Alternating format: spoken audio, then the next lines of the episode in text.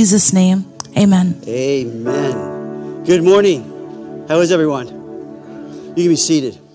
We have been having a fantastic weekend with Joel. Uh, Joel Richardson's here. We always pray for our services. We always pray that the Lord will be blessing them. We've been praying for Joel's arrival here and not having met him before. I want to tell you, I love this guy. He's just been awesome. And Joel, we're so thankful to have you here. He's been ministering things to our hearts and it's just kind of fun when you meet someone that's sort of outside the normal circles of a Calvary Chapel, and he brings things into our, our, our lives. This case is Joel, but others, just bringing things that we really hadn't thought quite like that before or something like that. I think this morning that's going to happen for all of us as Joel brings the word to us. And so, would you give a warm welcome to Joel Richardson this morning?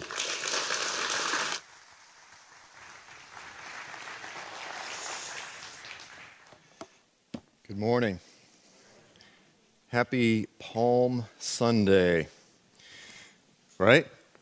So this is um, this is the Sunday when Jesus rides on a donkey into Jerusalem, leading up to uh, Holy Week, Good Friday, and ultimately Easter and so forth. Or at least this is when we we celebrate it, leading up to Passover slash Easter slash uh, how do the Jews say it? Pesach, Pesach.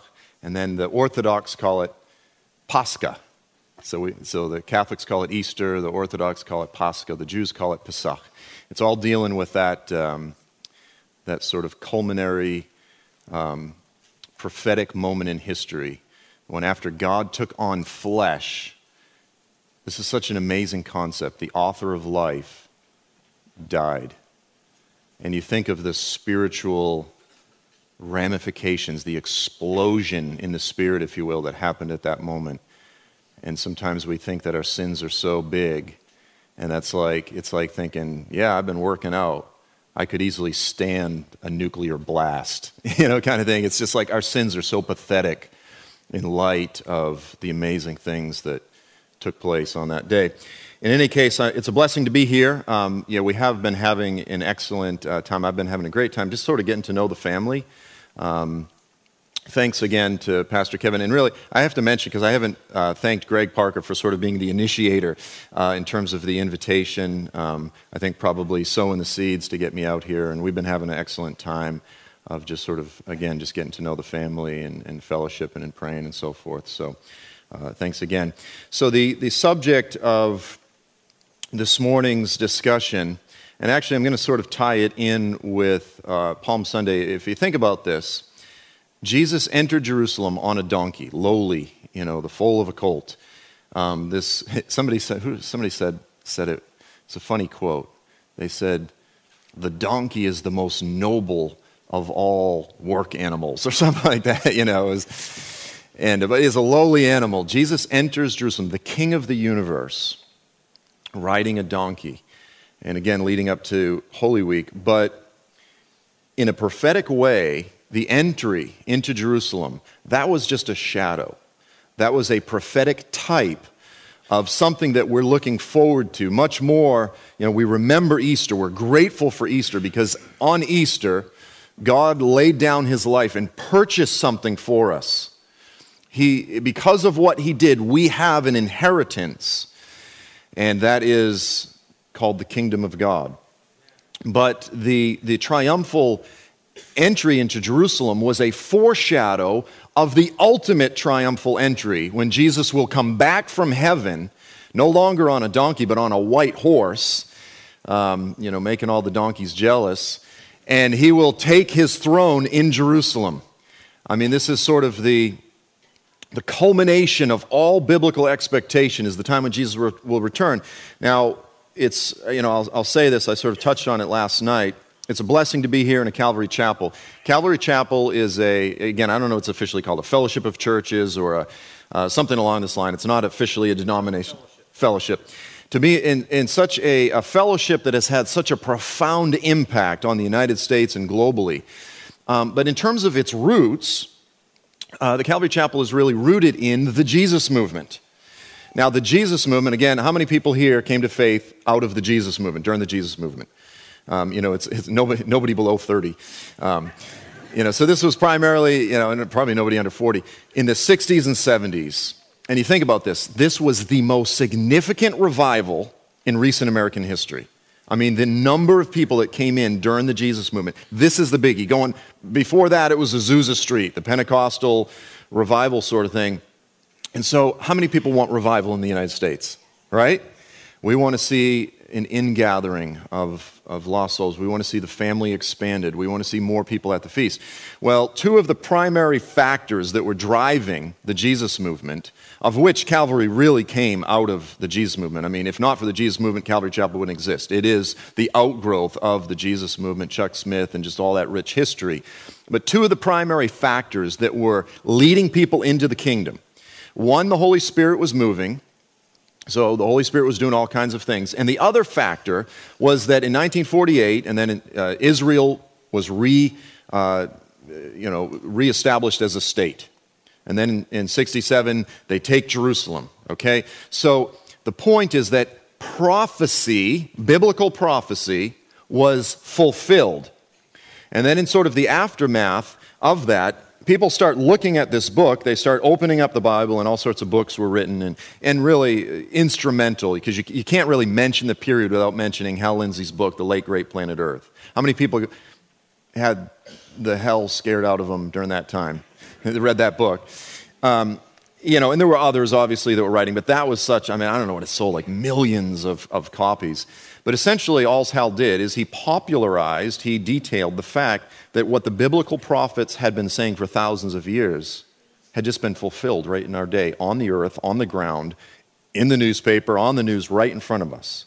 The words of the biblical prophets. And you can't, you can't predict things like that 2,000 years ahead of time because there's nothing in history to, to match it. The reestablishment of a people who had been dispersed throughout the nations and then came back to their ancient homeland, reestablished it, re, uh, resurrected the Hebrew language, for goodness sakes. I mean, this was a miracle, unfolded, prophetic fulfillment in our time. So it was the fulfillment of biblical prophecy combined with the activity of the Holy Spirit, which I like to point back to the apostles. When you look at the, the book of Acts, the early church, what were the two primary tools in the arsenal of the apostles, the, the disciples of Jesus, in terms of how were they leading their fellow countrymen into the kingdom? Well, it was, you know, hey, fella, silver and gold have I none, but what I do have, I give to you in the name of Jesus Christ. Get up and walk. So again, it was the power of the Holy Spirit, it was the activity of the Holy Spirit was moving. And we need to, we need to learn how to lean on God, lean on the Holy Spirit to let Him do what He does. Because He loves to do stuff. And oftentimes we're afraid. And that's understandable. I've had a few flubs myself, um, you know, where I really feel like the Lord's leading me just to offer some person prayer, you know, in some random place. And I'm like awkwardly like, hey, you know, I know this might sound weird, but I just, and they're just like, thanks, pal. No thanks. Take a hike. You know, you're like, I guess that wasn't the Holy Spirit. But, you know, so I understand, you know, the fear of, of sort of following the lead of the Holy Spirit. But um, we need to be people who sort of recover that, that trust in letting God do what he loves to do, which is touch people. He does. Um, but there was the issue of the Holy Spirit. And then the other thing, the apostles, what were they doing? You look at the you look at the sermons, the preaching of you know, Stephen and Peter and the early um, you know, gospel proclamations in the book of Acts, and it was always this this is that which was spoken of by the prophet. He would go, You guys who crucified Jesus, guess what? That is exactly what the prophets were speaking of. And they would relate events that had taken place in their day back to the words of the prophets. And they were struck to the heart. They were like, Oh my gosh, you're right. You know, 900 years ago, when Isaiah the prophet said this, he was actually speaking of what we just saw happen in Jerusalem. And we were actually part of it, part of the story. So the fulfillment of biblical prophecy was an apologetic for the reliability and the testimony of this book and then the activity of the Holy Spirit. Likewise, during the Jesus movement, it was the same two things. Because when you open up the book and you go, there is no way that you could coordinate. This is not self fulfilled, manipulated prophecy. These guys actually foresaw the future.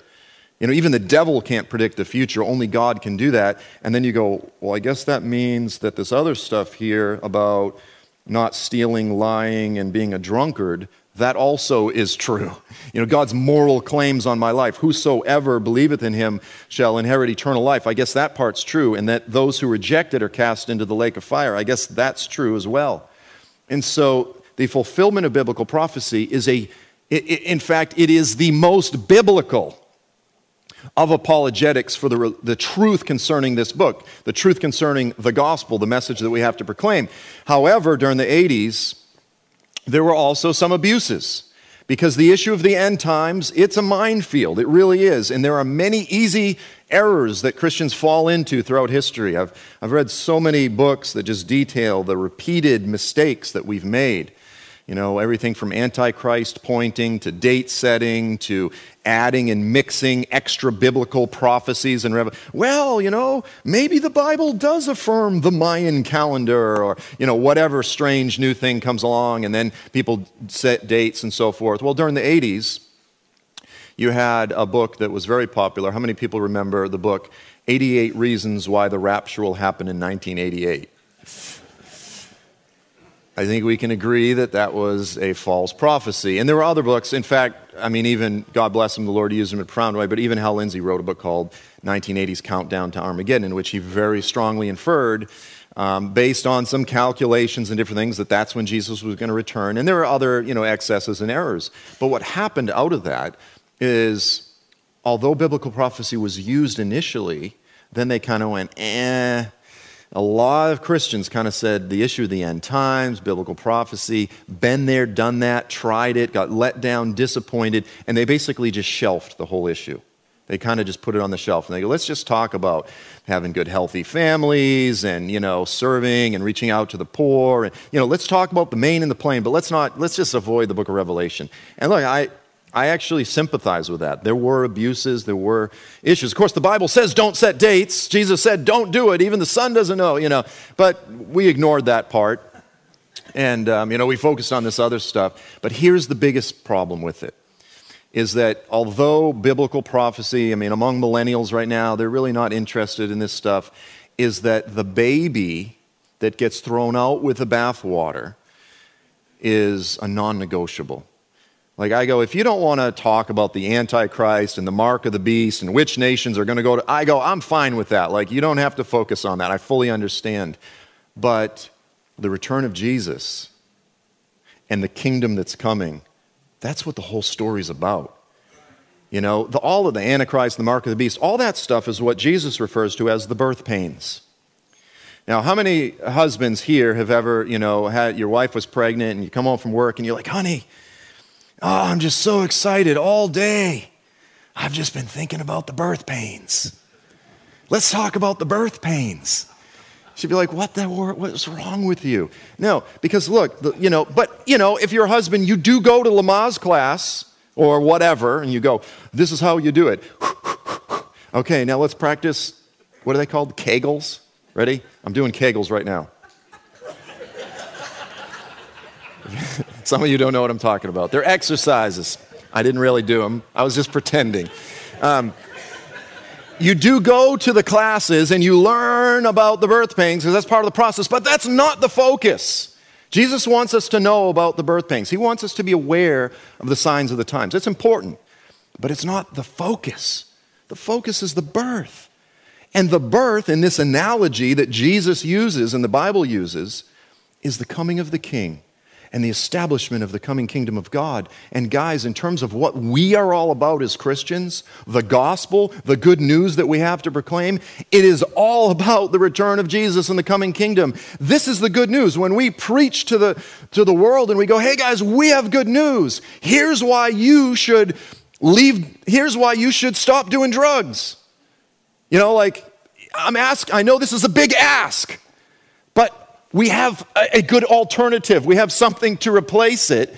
And yet, we basically, when it comes to preaching the gospel, we, we hardly talk about all of the rich substance that the scriptures lay out with regard to the coming kingdom of God and the return of Jesus and all the glories of that age because we, we, we've kind of just almost abandoned that whole subject. And it's amazing. This is the good news. This is what is what the Bible calls the blessed hope. What is it that gets us through the hard days, the hard seasons, the hard years? What is it that sustains us when the world around us is melting down, when all the things that we love are disappearing and dissipating? What is it that gets us through the frustration of the injustices, the wickedness, the brokenness, the pain of this current age? It's the age to come. That's biblical. And yet we hardly ever talk about it. We go, the gospel is basically this someday you die and go to heaven forever. Someday you die and you don't have to go to hell. And we're like, that's good news, but that's incredibly minimalistic. That's, incredi- that's an incredibly truncated, shortened, minimal version of the good news that we have. You know, it's like, you know, you go fishing, and instead of putting a big, giant earthworm on the hook, you just kind of touch it to the worm and go, Come on, guys, how come you're not eating?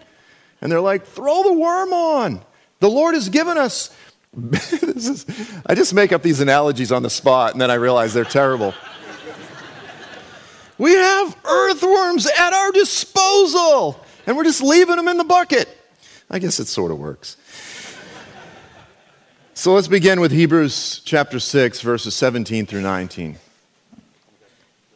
Oh, sorry. Yes, I forgot. You can't see my computer. Okay. Now, this begins with a reference to the Abrahamic covenant. You could simply say the Abrahamic promise. This is the beginning of God's promise plan of redemption because He has a plan to redeem everything. You know, it's not just Jesus came to SOS, save our souls. Our, our, our hope, our expectation is not just someday we become spirits, you know, in the great by and by, but rather there is a day of resurrection whereby we get new bodies, glorified, immortal bodies. That's biblical. Now, the beginning of this promise plan to redeem all of creation, heaven and earth, begins with a series of promises that God made to Abraham, and it concerns a piece of land, and we won't get into all of that, but this is what the uh, writer of Hebrews is referring to at the beginning. He says, Because God wanted to make the unchanging nature of his purpose very clear. He wanted, we are the heirs to the heirs of what was promised. He confirmed it with an oath. In other words, he made it very clear that this is something we can rely on. God is good on his word. So he made a promise, he made an oath. It was actually an oath unto death. When God basically had Abraham cut these animals in half, and he walks between the pieces, what God was saying uh, in a very sort of uh, symbolic, even liturgical sense, is he was saying, May I, who's the creator of the universe, die like these animals cut in half, these stinking, bloody, broken animals, if I don't keep my promises. How many believe God's going to keep his promises? This is essentially what he's doing. So he confirmed it with an oath. God did this so that by two unchangeable things in which it is impossible for God to lie, and then it refers to us, and it uses this phrase, and I love this phrase we who have fled. What have we fled from? We who are followers of Jesus, we have fled, we have left behind, we have died to this current, broken, wicked, corrupt, aging, tired system. The Bible calls it this age. This age. The Bible calls it the world. You see, we have died not to this planet we haven't died to the trees and to the ocean and to the fish. God made us to live on the planet, but we've died to the current system that governs the, the earth. Not just the human system, but the spiritual system that governs the earth. And the, and the Bible calls it this world. We've died to the principles of this world. We've died to the value systems of this world, and we fled for something much better. We have fled. We have left it behind. We've seen it in all of its gore and its glory, and we've said, I want nothing to do with that. I've, I've seen, I've caught a glimpse of something that's coming, something that's much better. So we who have fled, in order to what? To take hold of the hope offered to us. We have a hope. Let's talk about that hope so that we may be greatly encouraged. I believe that a large part of the sermons on Sunday should focus on our hope because the purpose of gathering together on Sunday is to encourage one another because as soon as you leave out there, there's all kinds of discouragement. Everything's going to discourage you and, and, and cause you to not believe in the hope and to be discouraged and just get focused on the here and the now. So we gather together so that we can be greatly encouraged. And then he says this We have this hope as what? An anchor for the soul, firm and secure. We have something that we are anchored to in order that when the storms, the pain, the tragedy of life comes, we have something that is unshakable the rock of ages, and we are anchored to that, and that is our hope. And no matter what comes, we have something greater that we can access, that we can hold on to, that we're looking forward to. And it's not just something that we're holding on to now, although that is the purpose now, but it's something that we will see, that we will taste, that we will hear, that we will be part of, and it's real. It has substance, as real as this moment is real right now. So, the first thing that we need to focus on is the essence of this kingdom that's coming. When Jesus comes back and establishes the kingdom of God on earth, the essence of this kingdom is that it is the kingdom of justice. What do I mean by that? In this age, there is tremendous injustice. We are called to turn the other cheek and defer it to the day of the Lord. The day of the Lord is the, the return of Jesus. The New Testament calls it the day of Messiah. And we defer it to that day because on that day, God will execute justice. And the essence of that kingdom that's coming is the kingdom of justice.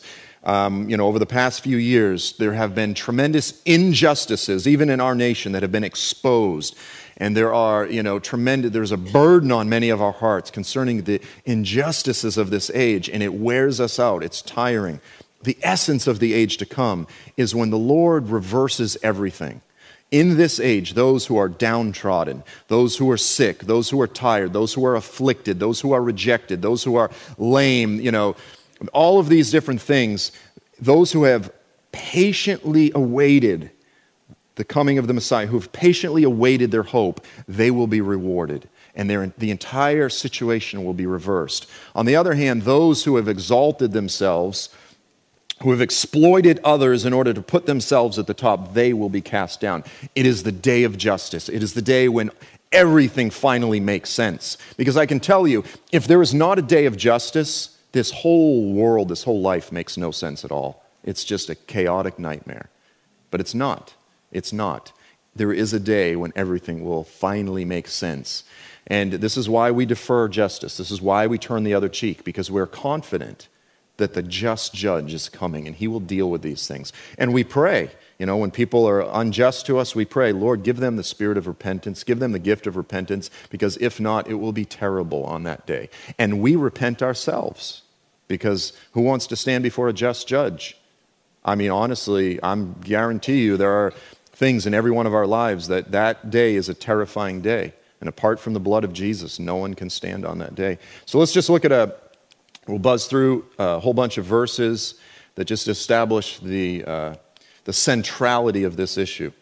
Isaiah 9, verse 7, famous messianic prophecy. Speaking of the coming of Jesus and his kingdom, it says, There will be no end to the increase of his government or of, his, of peace.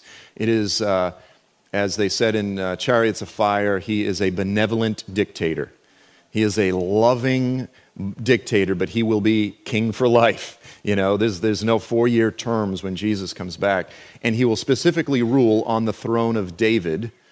That's his great, great, great, great grandfather. So it is on the Davidic throne, the restored throne of David. That's the very Jewish kingdom of Israel, you know, the Davidic dynasty. And over his kingdom, to establish it and uphold it with justice and righteousness from then on and forevermore. You know, there's, there's no more seasons of adversity. He will sit on the throne, and his kingdom, the essence of which is justice and righteousness, will only expand. The zeal, the passion of the Lord of hosts will accomplish this. That day is coming, that day is real.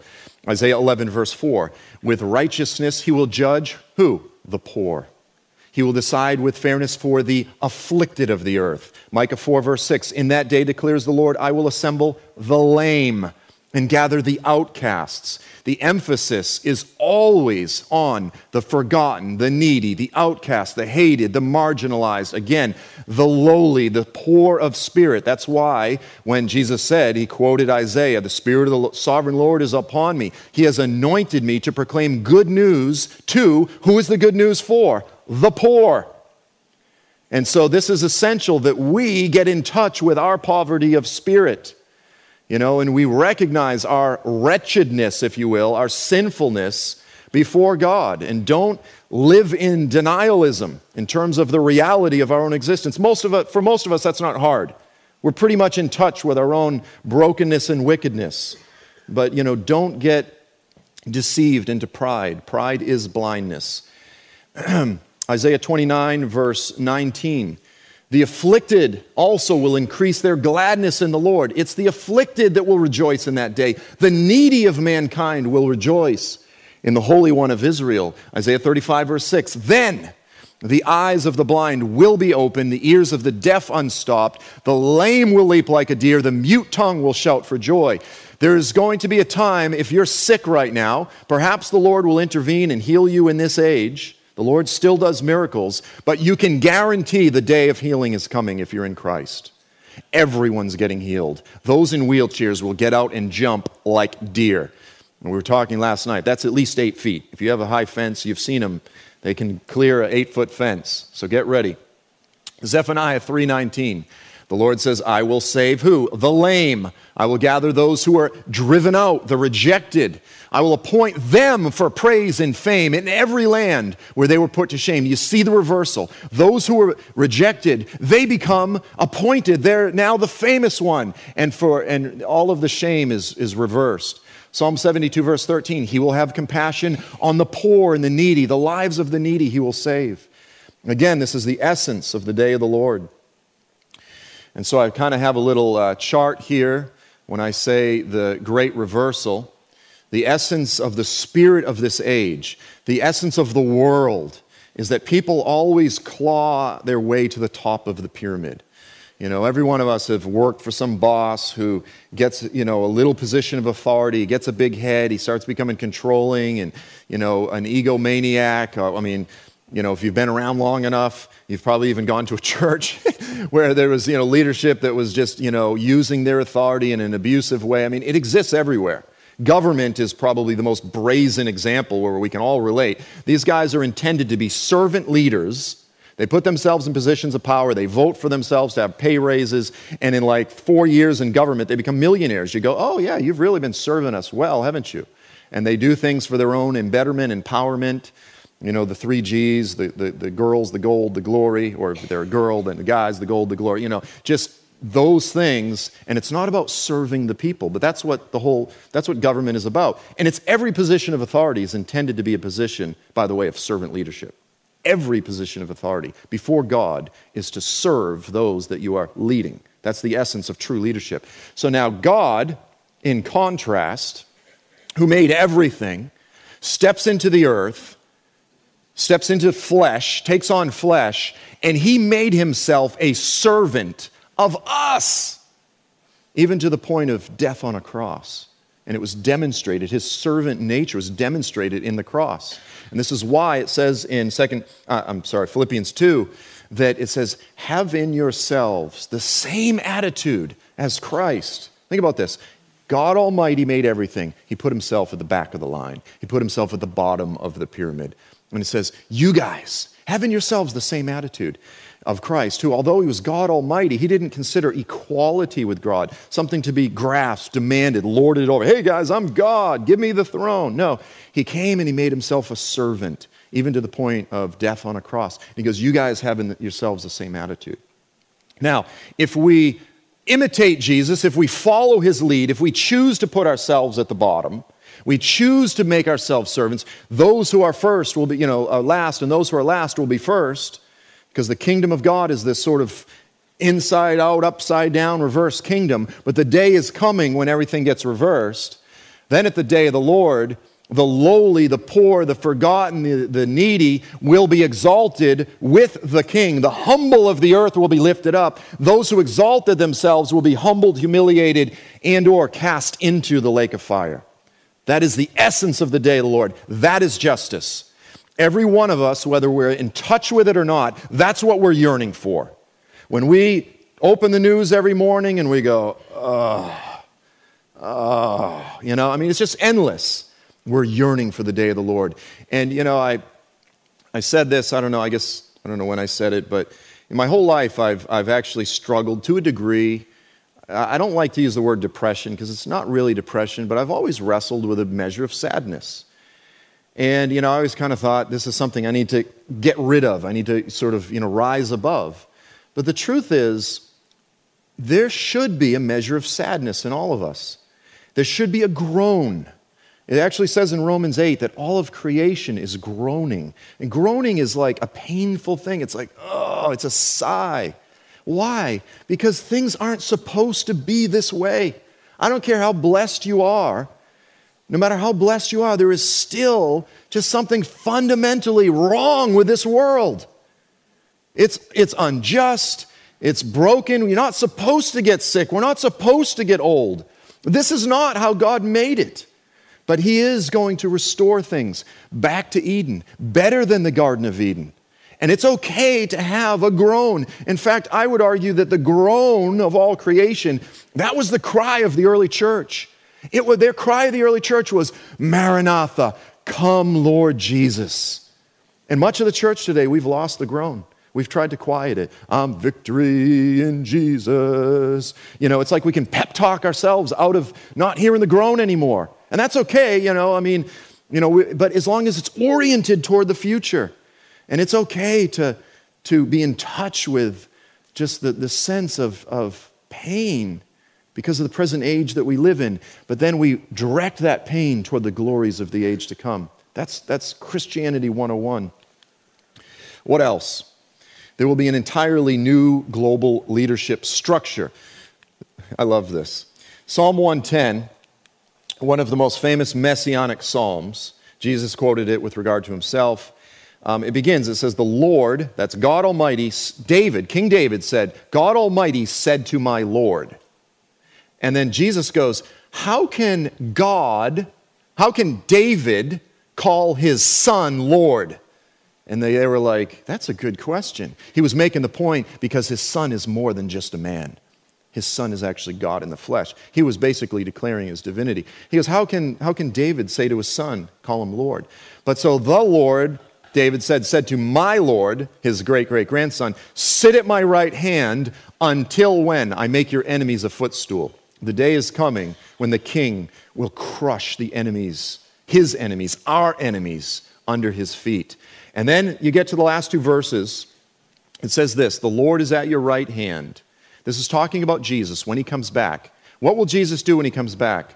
One of the things he will do, he will crush kings on the day of his wrath. He will judge the nations, heaping up the dead and crushing the rulers of the whole earth. Now, this is pretty harsh language.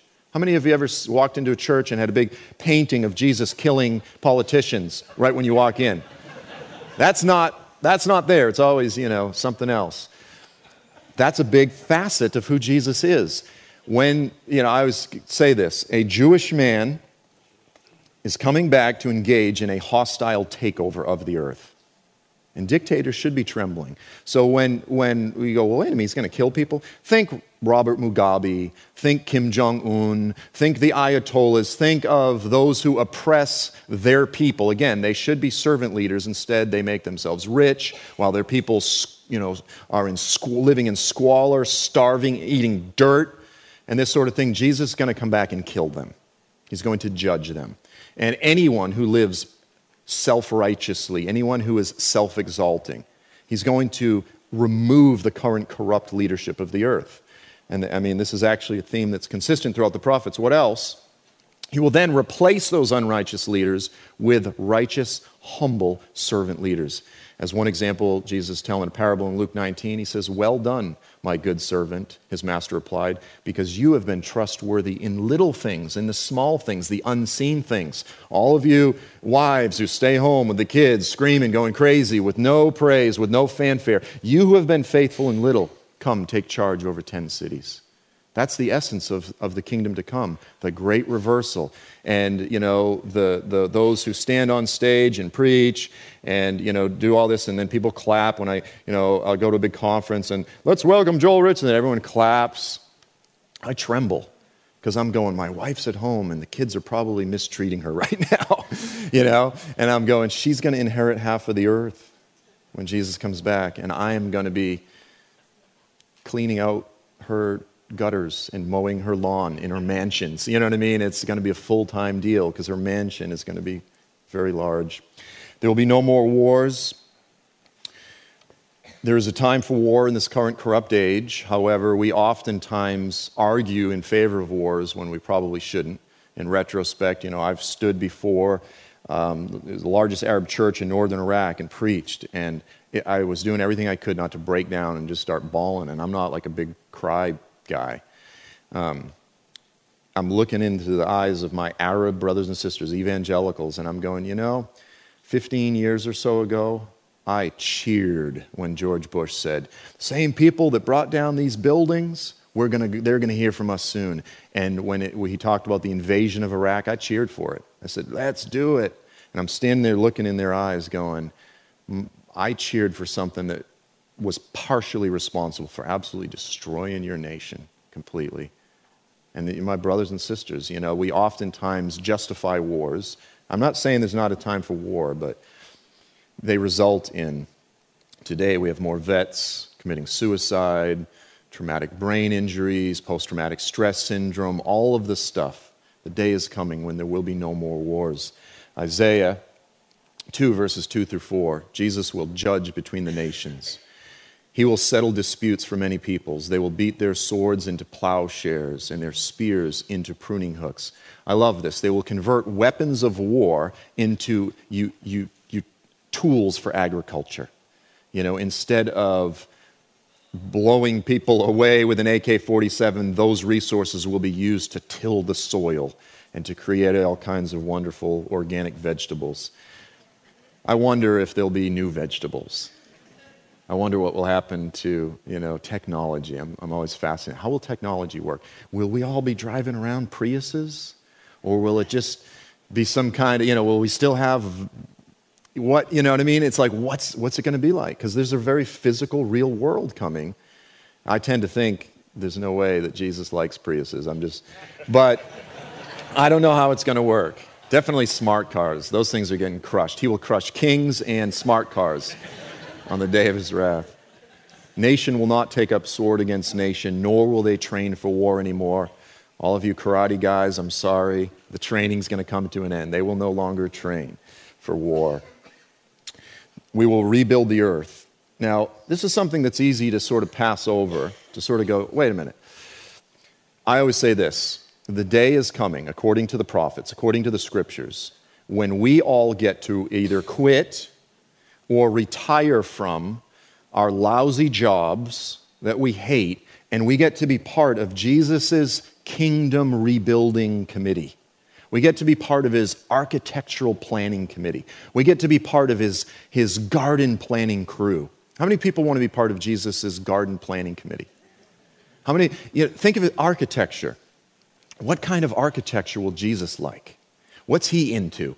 You know, is, is the whole, because the, there's going to be a great earthquake, the, the birth pangs, um, the, the, all the cities will fall. There's going to be massive devastation. And then we actually inherit this new world. We partner with Jesus. There's actually glorious work that we get to participate in, rebuilding the nations. And so I go, there's going to be an issue of architecture.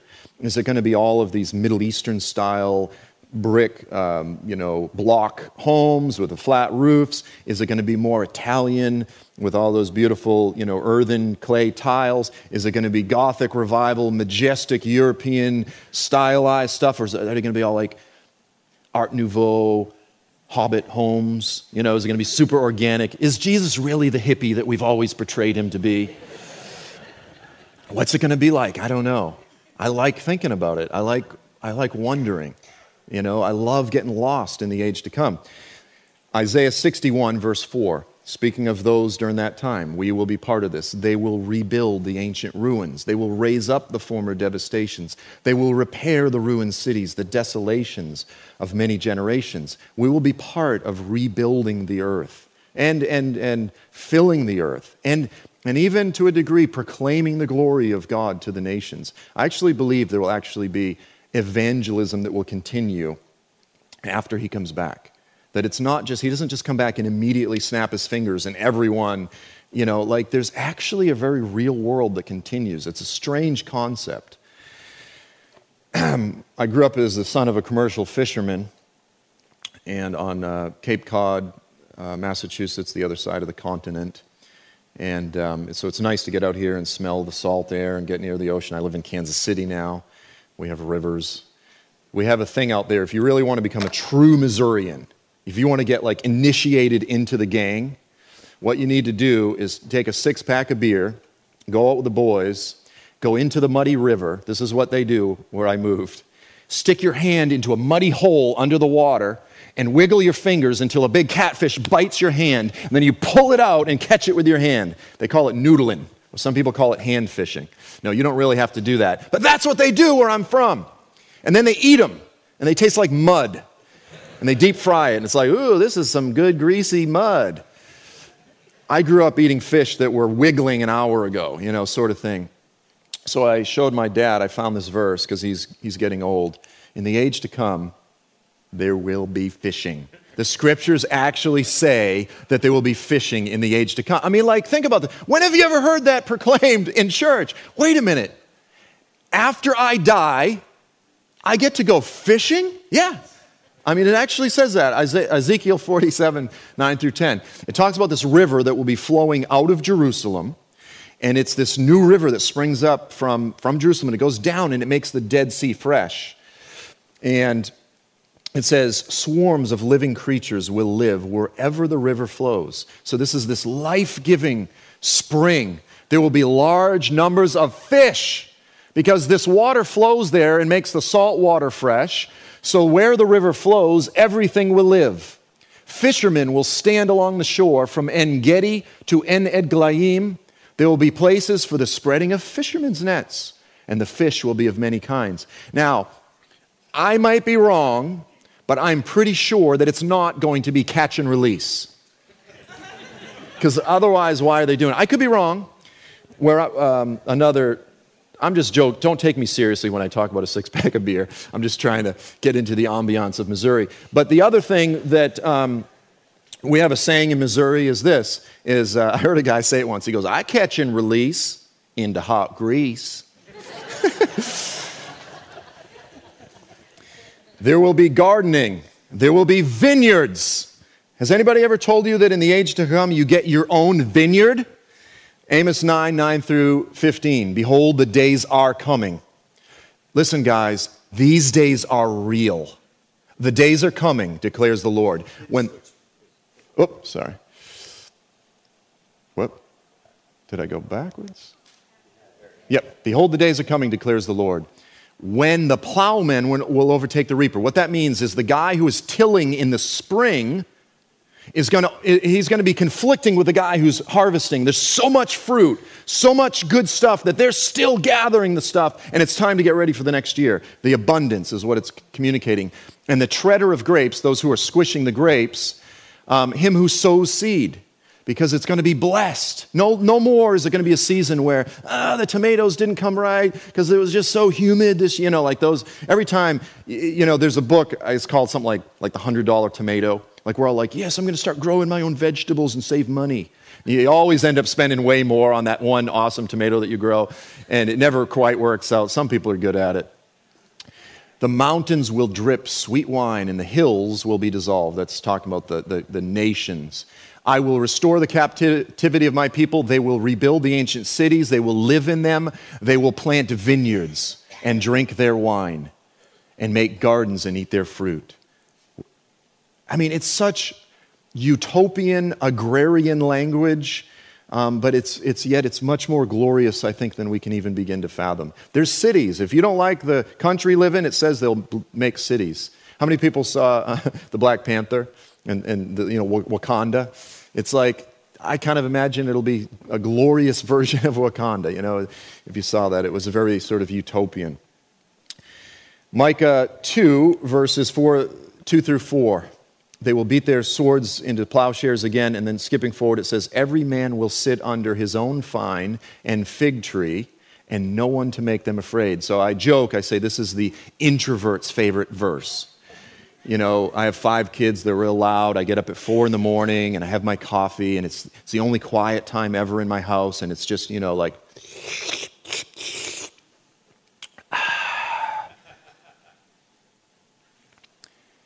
Good morning, Lord. It's just us. Everybody else is asleep. You know, and it's like, ah. And this is what it says each man will sit under his own vine and fig tree, and no one will make them afraid. But then this is so awesome. So that's for the introverts. Then you have a very similar reference in Zechariah 3, and this is for the extroverts. It says, I will remove the sins of this land in a single day. In that day, you will invite, his, each of you will invite his neighbor to sit under his vine and fig tree. What are you guys doing tonight? You guys want to come over? Have you seen my vineyard? It's amazing, you know? And let's, let's have some of that wine. I mean, I'm not trying to say that it's like this carnal, you know, we're getting drunk, like sort of the Islamic version of, of paradise. But the prophets do communicate it in a very physical, tangible, substantial way. This is what we have to look forward to. I want to just touch on one final issue and then wrap this up because this is so critical. Again, it's Palm Sunday. Jesus enters Jerusalem. The time is coming when Jesus will specifically be on the earth and rule from Jerusalem. I mean, this is so critical. 2 Samuel 7 11 through 16. Now, well, this is part of that. Oh, and this is now what's called the Davidic promise or the Davidic covenant. So he starts with the Abrahamic promise and then he builds on that and he makes a promise to King David and he says, The Lord declares to you, David, that the Lord will make a house for you. And when your days are complete and you lie down with your fathers, I will raise up your descendant after you, your seed after you. Because I'm going to raise up one of your descendants who will come forth from you and I will establish his kingdom. He shall build a house for my name, and I will establish the throne of his kingdom forever. David, your house and your kingdom shall endure before me forever. So, again, this language of the throne of David, of the Davidic kingdom, of a restored kingdom of Israel, it permeates the scriptures. And what this means is that, as I said, the ultimate triumphal entry is coming. The ultimate triumphal entry is a very real reality proclaimed throughout the scriptures. And the day will come when we will no longer simply gather together on Sunday to sing about Jesus and to pray to Jesus with our eyes closed, but we will open our eyes and we'll have the ability to see him, just like I'm looking at you right now, with glorified eyeballs. We'll actually be able to smell the fragrances of Jerusalem, the, the meat, for those guys who like barbecue, the incense for all of you hippies, something for everybody. But I mean, this is the thing. He created us to be able to eat, to be able to taste, to be able to smell. And we get to do that for eternity as we partner with our King in, in the establishment of his kingdom, of which there will be no end, the expansion of it, there will be no end. I don't know what that means. But isn't this a lot better than just someday you die and go to heaven forever? Isn't this a lot better? Isn't this a lot more substantial? This is the good news that we have to proclaim. Let me wrap it up just by making this final point, which is also equally critical. Um, if you're a Christian, if you have transferred your faith from yourself, your own righteousness, which the Bible calls are like filthy rags, if we have, if we no longer trust in ourselves, but we've put our trust in Jesus, in what he accomplished for us on the cross, then that is our inheritance. Because the day is coming when he will come back. Not only will he kill kings, but he will judge all the earth. And it says all of us will stand before him on that day. He, he has been appointed to judge the living and the dead. And it says that that is the day when the deeds done in darkness will be exposed. when everything done will be in darkness, will be shouted from the rooftops. And I keep saying this this is the day when Jesus is going to hack Google. And the internet histories of everyone will be shouted from the rooftops and laid before everyone.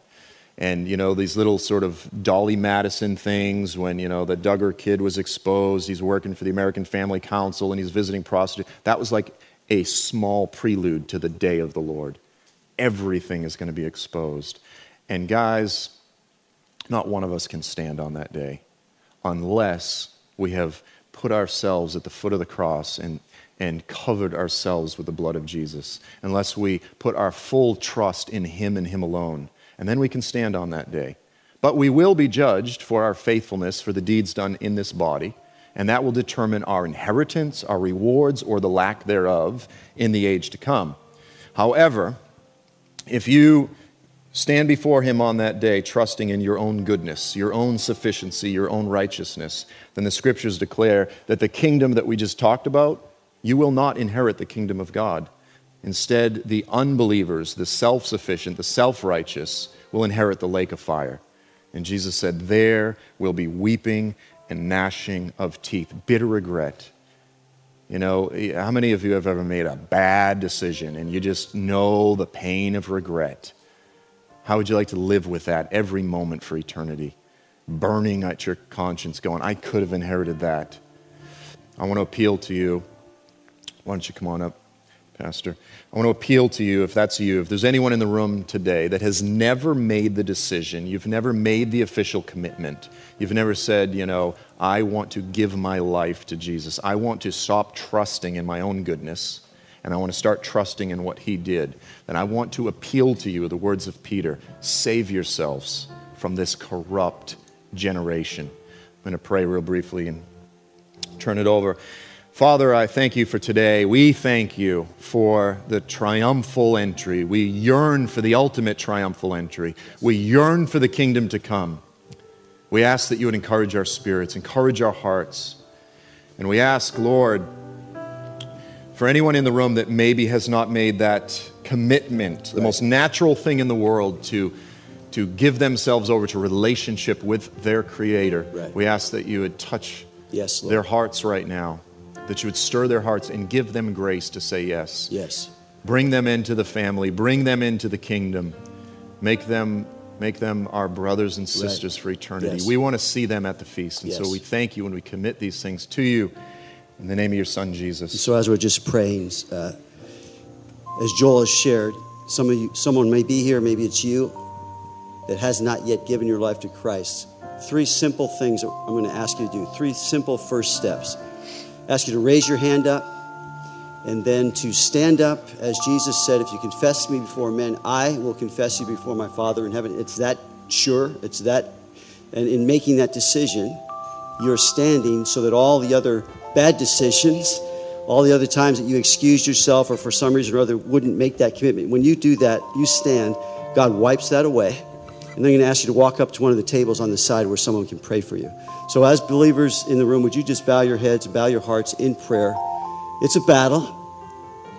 And you who have not known Christ yet, we understand the battle, all of us. We know that there is a battle going on in making that commitment to Christ, which only makes sense. And to not make the commitment, to not make that decision, is to already have decided, as Joel was sharing. So we're praying. If that's you, hand up and keep that up so I can acknowledge you and pray for you. I'm going to ask you to stand up and then walk up to the tables on the side. So we're waiting, we're praying. Just another moment.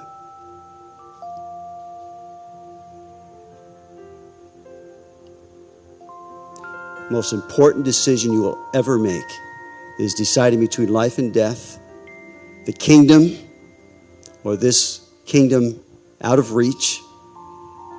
So we're praying.